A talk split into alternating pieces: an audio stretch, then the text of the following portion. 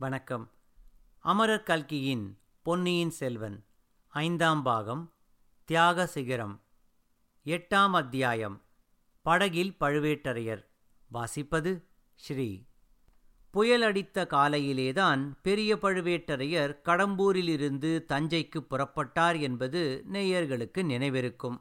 கொள்ளிட நதிவரையில் அவர் வழக்கமான பாதையிலே சென்று பின்னர் கொள்ளிடக்கரை சாலை வழியாக மேற்கு நோக்கி திரும்பினார்.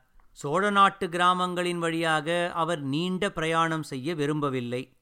மேற்கே சென்று திருவையாறுக்கு நேராக கொள்ளிடத்தை கடக்க விரும்பிச் சென்றார். வழக்கம் போல் நூற்றுக்கணக்கான பரிவாரங்களுடன் இச்சமயம் பெரிய பழுவேட்டரையர் புறப்படவில்லை. தாம் போவதும் வருவதும் கூடிய வரையில் எவருடைய கவனத்தையும் கவராமலிருக்க வேண்டும் என்று நினைத்தார். ஆகையால் பத்து பேரைத்தான் தம்முடன் அழைத்துப் போனார். திருவையாற்றுக்கு நேரே கொள்ளிடத்துக்கு வடகரையில் பழுவேட்டரையர் வந்தபோது அந்த பெரிய நதியில் வெள்ளம் இரு கரையும் தொட்டுக்கொண்டு பிரவாகமாக போய்க் கொண்டிருந்தது அங்கிருந்த சிறிய படகில் குதிரைகளை கொண்டு போவது இயலாத காரியம். பெருங்காற்றுக்கு அறிகுறிகள் காணப்பட்டுக் கொண்டிருந்தன. ஆகையால் திரும்பிப் போவதற்கு சௌகரியமாக இருக்கட்டும் என்று குதிரைகளை வடகரையில் விட்டுவிட்டு பழுவேட்டரையர் தம்முடன் வந்த பத்து வீரர்களுடன் படகில் ஏறினார். படகு நடுநதியில் சென்று கொண்டிருந்த போது புயல் வலுத்துவிட்டது. படகோட்டிகள் இருவரும் எவ்வளவோ கஷ்டப்பட்டு படகை செலுத்தினார்கள். நதி வெள்ளத்தின் வேகம் படகை கிழக்கு நோக்கி இழுத்தது.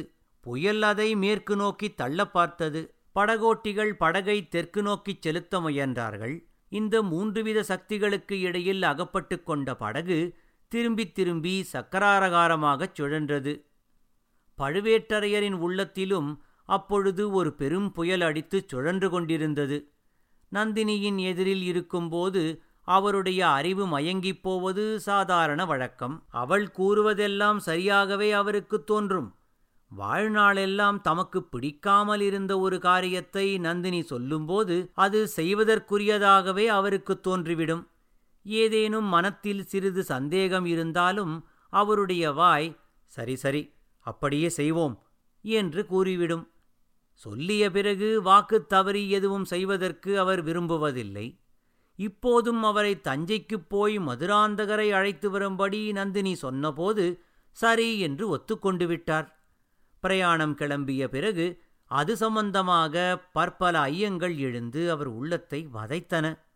நந்தினியின் நடத்தையில் அணுவளவும் களங்கம் ஏற்படக்கூடும் என்று அவர் எண்ணவில்லை. ஆயினும் நந்தினியையொத்த பிராயமுடைய மூன்று வாலிபர்களுக்கு மத்தியில் அவளை தனியே விட்டுவிட்டு வந்திருக்கிறோம் என்ற எண்ணம் அடிக்கடி அவர் மனத்தில் தோன்றி வேதனை தந்தது. கந்தமாறன் வந்தியத்தேவன் ஆதித்த கரிகாலன் ஆகிய மூவர் மீதும் அவர் குரோதம் கொள்வதற்கு காரணங்கள் இருந்தன.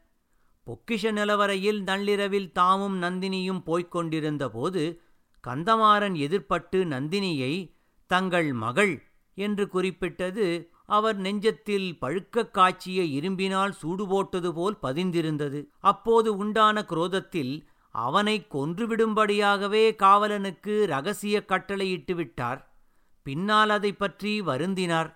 எப்படியோ கந்தமாறன் பிழைத்து விட்டான் அவன் எப்படி பிழைத்தான்? நிலவரைக்காவலன் எப்படி மாண்டான் என்னும் விவரத்தை இன்னமும் அவரால் அறிய முடியவில்லை. அதற்குப் பிறகு கந்தமாறன் தன் அரண்மனையிலேயே சில நாள் இருந்ததும் நந்தினி அவனுக்கு சிரத்தையுடன் பணிவிடை செய்வதையும் அவரால் மறக்க முடியவில்லை. பிறகு வந்தியத்தேவனும் கடம்பூரில் இருக்கிறான். முதன் முதலில் அந்த அதிக பிரசங்கி வாலிபனை பார்த்ததுமே அவருக்கு அவனை பிடிக்கவில்லை. பிறகு அவன் தஞ்சாவூரில் சக்கரவர்த்தியிடம் தனியாக ஏதோ எச்சரிக்கை செய்ய விரும்பியதையும் தஞ்சை கோட்டையிலிருந்து ஒருவரும் அறியாமல் தப்பி ஓடியதையும் அறிந்தபோது அவருடைய வெறுப்பு அதிகமாயிற்று. அச்சமயம் சின்ன பழுவேட்டரையர் அவன் தப்பிச் சென்றதற்கு நந்தினி உதவி செய்திருக்கலாம் என்று குறிப்பாகச் சொன்னதையும் அவர் மறக்கவில்லை. அது ஒரு நாளும் உண்மையாக இருக்க முடியாது. ஏனெனில் அவன் குந்தவை பிராட்டிக்கும் இளவரசர் அருள்மொழிக்கும் அந்தரங்கத் தூதன் என்று தெரிய வந்திருக்கின்றன. ஆகையால் அவனுக்கும் நந்தினிக்கும் தொடர்பு எதுவும் இருக்க முடியாது. ஆனாலும் அவனையும் நந்தினியையும் சேர்த்து எண்ணிப் பார்த்தபோதெல்லாம் பெரிய பழுவேட்டரையர் இரும்பு இதயத்தில் அனல் வீசிற்று. பிறகு ஆதித்த கரிகாலர் இருக்கவே இருக்கிறார். அவர் முன்னொரு சமயம் ஒரு கோவில் பட்டரின் மகளை கல்யாணம் செய்து கொள்ள விரும்பினார் என்பதும் அவள்தான் நந்தினி என்பதும் அவர் காதுக்கு எட்டியிருந்தது. அவர்கள் இப்போது சந்தித்திருக்கிறார்கள். அதற்கு நந்தினி மிக்க முயற்சி எடுத்துக் கொண்டிருக்கிறாள். எதற்காக? ஒன்று நிச்சயம். ஆதித்த கரிகாலன் பெரிய முரடனாயிருக்கலாம். பெரியோர்களிடம் மரியாதை இல்லாதவனாயிருக்கலாம். ஆனால் அவன் சோழகுலத்தில் உதித்தவன். அந்த குலத்திலே யாரும் பிறனில் விழையும் துரோகத்தை செய்ததில்லை. கரிகாலனும் அப்படிப்பட்டவன் அல்ல பெண்கள் விஷயமான நடத்தையில் மாசுமறுவற்றவன் ஆனால் நந்தினி அவளை தாம் இவ்வளவு தூரம் நம்பி அவள் விருப்பப்படியெல்லாம் நடந்து வந்திருப்பது சரிதானா? அவளுடைய நடத்தையில் மாசு ஒன்றும் இல்லை என்பது நிச்சயமா? அவளுடைய பூர்வோத்தரமே இன்னும் அவருக்கு சரிவரத் தெரியாது. அவருடைய சகோதரன் காலாந்தக கண்டன் அவளைப் பற்றிச் சொல்லாமற் சொல்லி பலமுறை எச்சரித்திருக்கிறான். தம்பி கூறியதே சரியாகப் போய்விடுமோ? நந்தினி தம்மை வஞ்சித்து விடுவாளா? ஆஹா கதைகளிலே சொல்லுகிறார்களே அதுபோன்ற வஞ்சக நெஞ்சமுள்ள ஸ்திரீகள் உண்மையிலேயே உலகத்தில் உண்டா?